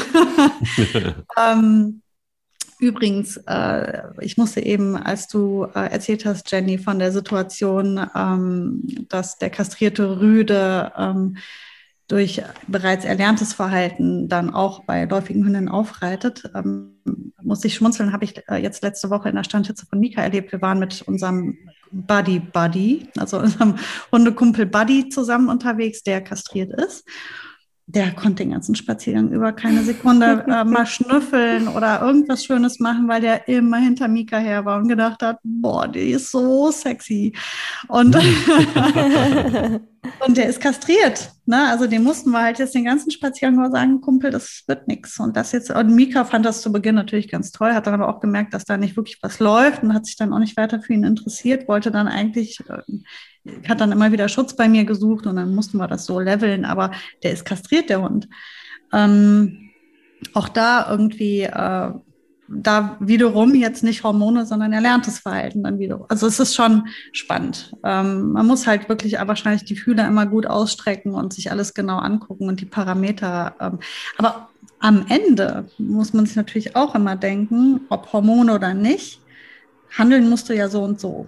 Also ähm, sich die Frage, man kann sich da nicht drauf ausruhen. Also selbst wenn es die Hormone sind, selbst wenn du dir sicher bist, dass es die Hormone sind, musst du ja trotzdem in die Handlung gehen. Ob du dich jetzt für eine Kastration entscheidest, jetzt wie in dem Fall des Hundes, der bei Jenny ähm, im Training war, ähm, der, der vom Rottweiler sich noch nicht mal korrigieren lässt, ähm, ob du dich jetzt für eine Kastration entscheidest oder nicht, sei mal dahingestellt. Aber in die Handlung gehen musst du als Mensch definitiv. Ähm, man kann es ja nicht stehen lassen, nur weil es die Hormone sind. Ähm, also entweder erzieherisch oder wenn das jetzt so ein Fall ist, wo Erziehung auch nicht mehr hilft, weil derjenige völlig resistent ist, dann in der Not ist Maulkorb halt und Leinenpflicht angesagt. Das fragt sich natürlich, was ist dann besser, Kastration oder Maulkorb? Also ich würde mich in dem Fall dann auch für die Kastration entscheiden. Aber ähm, hm. wo wir wieder beim Thema wären, nicht, äh, man ist nicht pauschal gegen Kastration, sondern Pauschalkastration. Äh, Jenny, ich finde diesen Spruch übrigens sagenhaft, weil der so zutreffend ist es ist ja nicht so, als würde man sagen, nein, auf keinen Fall kastrieren, niemals, never, never, sondern einfach bitte gut überlegen, ob das wirklich, ob hast du alles probiert, ist an alles gedacht worden, geht, geht es nicht anders, sollen wir nicht vielleicht doch noch mal ein oder zwei Jahre warten und noch mal ein paar Läufigkeiten oder ein bisschen Entwicklung zulassen, um dann irgendwann zu kastrieren. Das ist, finde ich, aber jetzt wirklich eine sehr interessante ähm, Frage noch zum Schluss vielleicht an die Verhaltensbiologin. Wo ist bei dir der Punkt erreicht, wo du ganz klar sagst, hier ist Schluss? Hier bei Aggressionsverhalten. Unangemessenes Aggressionsverhalten, was wirklich rein ähm, sexuell motiviert ist. Und dann ähm, also wenn man wirklich durch ganz, ganz viel Training nicht erreicht hat. Da wollte ich nämlich auch noch was zu sagen, weil mhm. in der Natur, ne, also in freilaufenden Hundegruppen, darf auch nicht jeder Rüde jede Hündin besteigen. Mhm. Das wird auch von manchen Rüden nicht geduldet. Nicht jeder darf sich fortpflanzen. Und das ist zum Beispiel ein großer Aspekt im Hundetraining, die Positionierung des Menschen. Mhm. Also ein Mensch kann ja beispielsweise auch Hündinnen für sich beanspruchen. Na, also zum Beispiel wenn mein Hund im Alltag ganz viele Entscheidungen trifft, und da geht's ja schon los mit, ich sitze jetzt hier am Schreibtisch und rede mit euch. Ähm, meine Hündin kam eben mal an und wollte gestreichelt werden. Ich habe aber jetzt halt meinen Fokus bei euch. Ne? Ich bin jetzt bei mir und habe entschieden, ich möchte mich jetzt weiterhin mit euch unterhalten. Aber bei ganz vielen Menschen geht eben die Hand runter und dann wird der Hund mal kurz beiläufig eben gestreichelt. Was macht der Hund danach? Er geht weg. Das heißt, diese Interaktion wurde vom Hund entschieden. Oder auch, ähm, wenn mich ein Hund anspringt, dann kann ich ihn ja auch mal festhalten. Und so, ja, aber jetzt zu meinen Bedingungen. Dann halte ich dich jetzt eben auch oben. Du wolltest ja hochspringen. Und dann werden Hunde halt manchmal so richtig knatschig und sagen, boah, nee, das finde ich jetzt aber nicht gut, ne? Also wenn man halt ganz, ganz viel im Alltag erstmal strukturell ein bisschen anders macht und sich das mal ein bisschen bewusster macht, wie viele Entscheidungen die Hunde eben im häuslichen Umfeld schon treffen, dann kann ich halt auch nicht hingehen und sagen, okay, jetzt entscheide ich auch draußen darüber, welche Hündin du decken darfst und wer nicht. Ne? Also da geht's ja schon los. Also da startet bei mir immer das Training. Reflektiert euch selber, wie viele Entscheidungen trifft der Hund im Alltag und wie viele trefft ihr. Finde ich aber total spannend, dass du, ähm, dass du auf solche Kleinigkeiten nochmal hinweist. Ich glaube einfach auch, dass, dass wir manchmal einfach auch schlicht und ergreifend zu wenig, äh, und da schließe ich mich total mit ein, ähm, viel zu wenig Wissen haben. Also ich weiß noch, kann mich noch genau daran erinnern. Das ist jetzt auch schon ein paar Jährchen her, als ähm, Sarah in, ein, in einem äh, Hundetraining gesagt hat, naja, wenn ihr nach Hause kommt und ähm, der Hund war alleine und ihr macht die Tür auf und er springt euch entgegen und freut sich und so weiter, was tut ihr dann? Und du kannst davon ausgehen, dass die meisten gesagt haben, ja, ich freue mich auch und ich streichel den Hund und ich finde es total äh, cool und ich freue mich, dass ich wieder zu Hause bin. Und dann sagte Sache, ja, genau. Das heißt also, der Hund, der sagt, der euch anpöbelt und sagt, ey, warum warst du so lange weg? Du spinnst wohl, das will ich nicht, ich springe jetzt an dir hoch und ich mache Raster aus.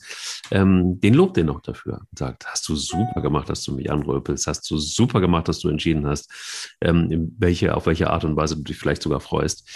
Ähm, ähm, schmeißt mich die Treppe rück, rückwärts wieder runter. Ist alles nicht so schlimm, weil das ist ja nur Freude. Mhm. Ähm, war für mich zum Beispiel auch Augenöffnen. Ich glaube, Sarah, du wirst dich mit Sicherheit erinnern, weil du das mit Sicherheit auch das eine oder andere Mal des öfters äh, dieses Beispiel gebracht hast. Einmal. Ähm, ja.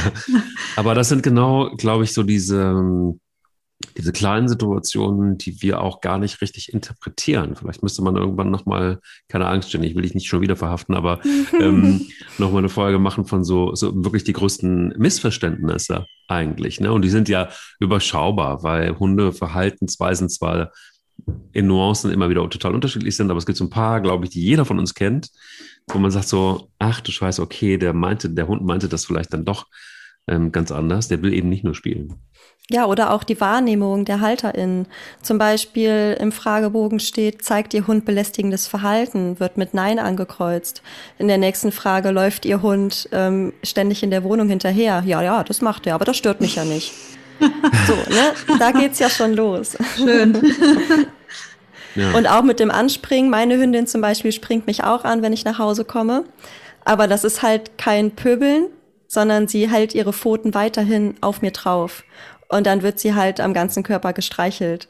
Und dann leckt sie mir durchs Gesicht. Und also sie springt mich nicht an im Sinne von, wo warst du jetzt, wo warst du jetzt, sondern sie holt die Pfoten hoch, legt sie auf meinen Bauch ab und dann wird sie halt gestreichelt, weil sie sich halt eben freut. Also da muss man halt auch immer wieder differenzieren. Ne? Aber genau, das ist zum Beispiel etwas, wo halt viele sagen, ja, ich freue mich dann auch und äh, lob meinen Hund dann auch noch dafür. Ne? Das ist auch so eine spannende Situation, weil das auch bei, von vielen Menschen gleich geschildert wird. Die kommen dann mit zwei Einkaufstüten durch die Tür, Handtasche umgelegt, Jacke an, Schal an, Handschuhe am besten auch noch, kommen die in ihre Wohnsituation rein und schmeißen alles hin und stürzen sich auf den Boden und, und umarmen ihren Hund, als hätten sie sich drei Jahre nicht gesehen. Und ich sage dir eins, wenn ich meinen Hund drei Jahre nicht sehen, würde ich auch so reagieren. Aber mhm. sie haben sich jetzt vielleicht nur eine halbe Stunde nicht gesehen oder zwei Stunden. Ähm, und ich finde, das, das war mir auch immer wichtig, dass die Leute mal erst sich auch das Recht nehmen, in ihre Wohnung einzutreten, mhm. ihre Jacke abzulegen, ihre Tasche abzulegen. Und wenn der Hund ein gutes Energielevel erreicht hat, dann bitte begrüßt euren Hund. Natürlich, mache ich auch. Also bei mir hat sich das sogar so ritualisiert, dass wenn ich nach Hause komme, die Boogie rennt immer in ihren schrägen Sessel, in dem sie immer sitzt. Und dann sitzt sie da mal schon und wartet mit ihrer Pfote schon so hoch. Und kommst du jetzt, kommst genau. du jetzt. Und sie weiß, dass sie drankommt. Ich vergesse sie schon nicht. Aber ich lege erst ab, ich bringe meine Sachen alle irgendwo hin und ich lasse mich nicht jetzt von ihr unter Druck setzen und bedrängen da im Eingangsbereich. Das ist auch da, finde ich, ist ähm, die Energie nicht die richtige. Und, ähm, und ich entscheide ja immer noch, wann ich so weit bin, sie zu begrüßen. Ich möchte erstmal bitte meine Schuhe ausziehen und so weiter und so weiter. Und das sind halt, ähm, das sind so Kleinigkeiten. Das ist aber auch, finde ich, etwas, was ähm, ich sage das ja auch mal mit dem Sofa und dem Bett. Ich bin ja der Meinung, ähm, die Regeln macht ja der Mensch. Es ist ja, die Regel steht ja nicht in einem Buch. Ähm, Hunde um Gottes Willen nicht so oder so begrüßen. Bitte, Hunde dürfen nicht aufs Sofa, Hunde dürfen dies oder die Regeln machen ja die Menschen. Hauptsache, sie machen sie halt konsequent und setzen sich durch und wissen halt, an welchen Stellen ist eine gute Energie, die ich auffangen und, und ähm, mit der ich arbeiten kann und wo ist eine schlechte Energie, wo wir nochmal drüber reden müssen. Das ist ja so das, ähm, was ich so elementar wichtig finde in der Hundeerziehung. Ja, da gibt es auch einen Hundetrainer, der hat das schöne, ähm, den schönen Satz gesagt, belohne nicht das Bild, sondern die Stimmung. Mhm. Ja, perfekt. Finde ich ganz passend. Schön ausgedrückt, ja. ja, absolut. Und wenn man sich jetzt überlegt, die Hunde entscheiden alles, dürfen so rumpöbeln und wir erzählen ihnen eigentlich jeden Tag, dass sie die tollsten sind, ja, dann sind die draußen halt auch die tollsten, ne? Und dann dürfen die natürlich auch das Recht haben, ähm, Hündinnen zu besteigen und sich fortpflanzen. Und auch, ja. Aber, aber, auf der anderen Seite ist es auch wieder schön, dass ich brauche zum Beispiel keinen Wecker abends um sechs. das ist total gut. Ähm, ich brauche für vieles einen Wecker oder eine Erinnerung, aber da nicht. Weil ähm, ich habe einen Pöbelmoment jeden Tag, äh, nicht nur der Woche, sondern jeden des Tages. Und das ist immer dann, wenn Pelle Hunger kriegt. Das ist ah. tatsächlich ganz auffällig. Das ist wirklich, du kannst die Uhr danach stellen, also musst du nicht, weil er wird dich daran erinnern. Das ist äh, der, auch der Pöbelmoment, weil da ist dann auch wirklich so, dann hört er auch nicht auf. Du kannst machen, was du willst. Ähm, du kannst es ihm zehnmal verbieten, aber dann kommt die Pfote und dann wird er unruhig und das ist Ach, wirklich schau so. mal. Abendessen, ist, wenn, wenn du jetzt bei mir im Training wärst und hättest zum Beispiel das, hatte, hättest das Problem XY, mhm. irgendeins, total egal, würde ich mir genau diesen Fakt rausnehmen als Stellvertreterkonflikt mhm. und würde dann genau das nehmen und sagen, okay, das machen wir jetzt mal anders. Mhm. Ne? Und genau so funktioniert es im häuslichen Umfeld. So, so würde ich da immer rangehen. Wir überraschen die Hunde jetzt erstmal, wir positionieren den Menschen erstmal, wir machen ohne Konditionierung, ohne Kommandos, ohne irgendwas, ähm, prallen wir einen tollen Scheinwerfer auf den Menschen und positionieren ihn mal auf eine Bühne. Und der Hund sagt sich dann, oh, das ist mein Mensch und der kann das machen, einfach nur weil er es kann. Hm. Und das macht so viel Unterschied schon im Hundetraining.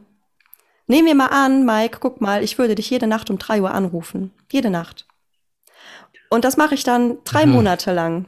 Und stell dir mal vor, ähm, nach drei Monaten rufe ich dich nachts um drei nicht mehr an. Was würdest du denken? Schade, dass Jenny nicht anruft. Deine Aufmerksamkeit wäre bei mir, ne? Ganz ja, ja, automatisch. Ich habe nichts dafür getan. Und genau so würde ich halt, also mache ich das halt im Hundetraining mit der Positionierung des Menschen über genau diese kleinen Dinge, die Aufmerksamkeit ganz automatisch auf den Menschen richten. Und das hat schon so tolle Auswirkungen manchmal, dass man gar nicht mehr in den richtigen Konflikt gehen muss. Aber Jenny, siehst du so wie ich, dass die feste Fütterungszeit für viele Hunde auch einfach Gift ist? Ja, ich, ähm, also es gibt natürlich Hunde, die brauchen das, weil die eben Mediz also es ist halt medizinisch notwendig, ne? wenn die zum Beispiel Probleme haben mit Magesäurebildung und so weiter und so fort. Ja. Gibt es ja ähm, diverse Beispiele. Aber bei einem gesunden Hund würde ich das auf jeden Fall vermeiden wollen. Weil wenn zu einer bestimmten Zeit eben ganz viel Magensäure gebildet wird, dann haben die eben tatsächlich Hunger. Ne? Und der Körper sagt, okay, bitte gib mir Essen und ich bin total vorbereitet. Ich möchte aber, dass mein Hund erst die Magensäure produziert, wenn es wirklich Essen gibt. Damit das halt nicht, ich sage jetzt mal, überkocht. Also tatsächlich ist es gesünder, wenn Hunde nicht diese festen Zeiten haben. Mhm. Guck. Ich gehe sogar noch weiter schlimm, und sage, man also. muss sie noch nicht mal, also wenn sie gesund sind, äh, das, da hast du recht, unter Vorbehalt, also sollte der Hund gesund sein, finde ich, muss man ihn auch nicht immer gleich oft füttern. Das Absolut auch, nicht. Auch da sehe ich ein Problem. Ähm, der Hund entscheidet nicht, wann und wie viel und wie oft er isst, sondern das tust ja du. Und ich habe mir irgendwann angewöhnt, ich füttere ja dann, wenn ich dran denke. Genau. Und das ist, ähm, und das ist das, was ich meinen Kunden immer empfehle. Du fütterst nicht morgens um acht und abends um acht. Und dann sagen die ganz oft, ja, aber das passt bei mir wegen der Arbeit. Ja, dann fütterst du halt mal nicht morgens um acht. Dann fütterst du halt eben nur einmal an dem Tag, ähm, wenn es nicht gepasst hat. Und du fütterst mal, wenn du aufstehst und mal kurz bevor du die Tür verlässt. Da liegen aber auch schon mal eineinhalb Stunden zwischen. Ähm, das finde ich halt schon echt relevant, weil man gewöhnt Hunde oft auch an gewisse Dinge oder man bringt Rituale an Stellen, an denen sie nicht gut sind. Also und das ja, man hat eine Mitbewohnervereinbarung, ne? Und wenn die nicht ja, eingehalten wird, dann wird genau. aber, dann ist das nicht so gut. Ne? aber da sind wir auch schon wieder im Bereich Verantwortung. Da geht es mhm. ja schon los. Wir haben ja dahingehend uns ja schon positioniert, weil wir entscheiden ja, wann es Essen gibt. Und wenn der Hund dann entscheidet, dann hat der da ja auch wieder die Entscheidungskraft. Also dann haben wir nicht mal da die Verantwortung. ne? Also das meine ich mit Positionierung des Menschen total wichtig. Und wenn es, wenn ich mir einen Hund füttern würde, wenn ich einen eigenen Garten hätte, dann würde ich ihr halt Essen kaufen das im Garten verbuddeln und die einfach jeden Tag rausschicken zum Essen suchen. Dann würde sie mal einen Tag ganz, ganz viel bekommen, dann würde sie mal einen Tag einfach gar nichts bekommen. Okay, das habe ich jetzt auch schon.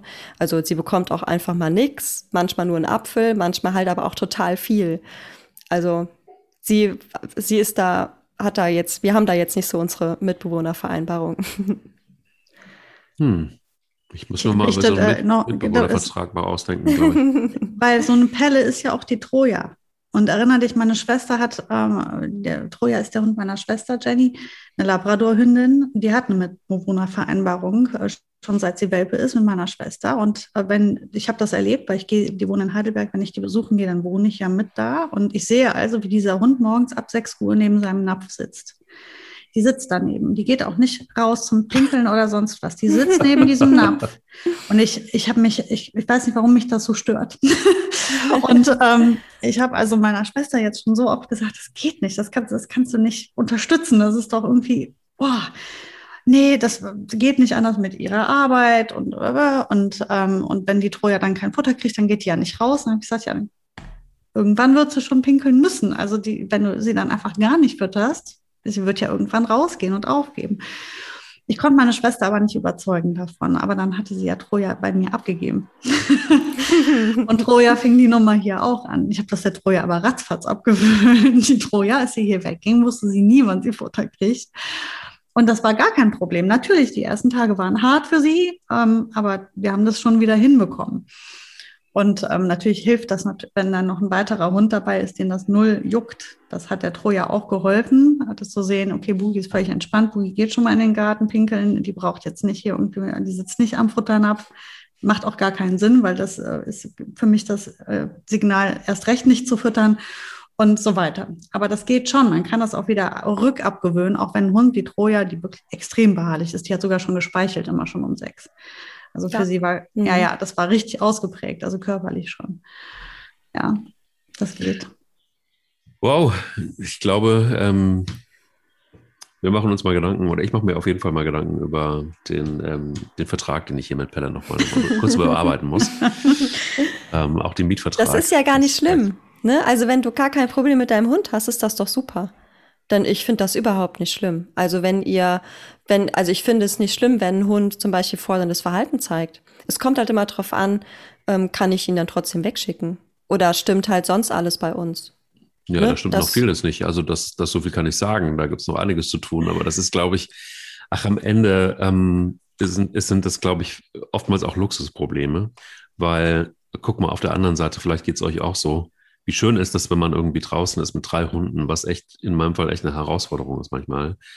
Und wenn dann, ähm, wie zum Beispiel auch jetzt irgendwie in den Tagen, so Eltern mit ihren Kindern vorbeikommen und, ähm, und du nimmst die Hunde auf die Seite und sie setzen sich hin, du wartest, bis die Kinder vorbei sind und so weiter. Und dann kommt so ein Satz wie, oh, kann ich meine Kinder auch mal ein paar Tage bei ihnen abgeben? irgendwie so, das tut ja auch ganz gut. Also insofern so ganz viel schlecht können wir dann irgendwie dann doch nicht machen. Eben. Und wir streben vielleicht dann auch, weil wir so ein bisschen drin sind im Thema, auch irgendwie noch nach mehr. Ähm, aber man muss auch immer irgendwie, ich, ich sag mir eins, solange wir happy sind miteinander, ist es erstmal gut. Solange wir keinen anderen stören, auch gut. Und in der Tat, das ist jetzt die Herausforderung im Moment gerade, dass wir hatten gestern die Situation, so schnell konnte ich gar nicht gucken, dass Pelle an einer Frau vorbeigerast ist, so schnell, also die hatte, der hat sie gar nicht wahrgenommen. Die kam uns entgegen um die Kurve im Wald und die hatte panische Angst wohl vor Hunden und die sagt, die kam nur bis zu, können Sie Ihren Hund? Und da war Pelle schon an ihr vorbei. Und sie sagte dann irgendwie, und sie sagte dann so, das ist ja unglaublich. Sie, sie regte sich eigentlich noch auf, obwohl der schon längst vorbei war, sie gar nicht registriert hatte. Aber das ist natürlich nicht geil, weil eigentlich hätte ich. Ja, ja, das stimmt. Aber von Pelle halt total cool. Also interessiert mich nicht, ich gehe einfach weiter. Ja, ciao, ist mir total egal. Aber das sind so eben diese kleinen Dinge, die wir alle verbessern. Natürlich finde ich es nicht geil, wenn er mir mit seiner Pfote irgendwie den Arm aufreißt, weil er Hunger hat. Also das müssen wir irgendwie auch noch klar, ne? Ähm, und deshalb gibt es dann auch zu unregelmäßigen Zeiten Futter oder wir zögern es hinaus oder überraschenderweise gibt es mittags schon Essen und abends. Oder nur draußen. Oder nur draußen. Ähm, wenn wir nicht, ja, nur draußen. Wir haben heute kleine Geschichte am Rande vergessen, dass Bilbo noch auf dem Balkon war und der haben die Balkontür zugemacht und heute Morgen Ups. stand Bilbo vor der Tür und wedelte und so nach dem Motto, äh, hallo, wie wär's? Die ganze Nacht? Eine, die ganze Nacht, ja. Naja gut, der Bilbo hat ja für zwei. Ja, klar. Und er hat auch, er liegt sowieso immer da draußen, weil er es gut findet. Er mag es, er liebt es. Und wenn Bilbo keinen Bock hat, dann meldet er sich auch. Im Zweifel hätte er wahrscheinlich die Scheibe eingeschlagen mit einer Tatze. Aber äh, ja. Ihr Lieben, das war sehr schön mit euch. Vielen Dank für diesen schönen Podcast, der heute nochmal deutlich länger geworden ist. Aber ich glaube, da waren ganz viele wichtige, ähm, schöne Momente, Aspekte drin. Jenny, vielen Dank, dass du, dass du dabei bist. ja, hat ähm, mir richtig Spaß gemacht. Danke, dass ich nochmal dabei sein durfte. Immer gerne. Und Danke, dass du gekommen bist. Ja, vielleicht dürfen wir ab und zu mal anklingeln, wenn wir nicht wissen, ist es jetzt ein Hormon, so ein Kackhormon, das da irgendwie uns Was macht das Gehirn jetzt? Oder das Gehirn jetzt. Ja, genau. Ja, euch einen schönen Tag und ähm, bis bald. Bis Tschüss. bald. Tschüss. Der will nicht nur spielen. Der Hunde-Podcast mit Sarah Novak und Mike Kleiss.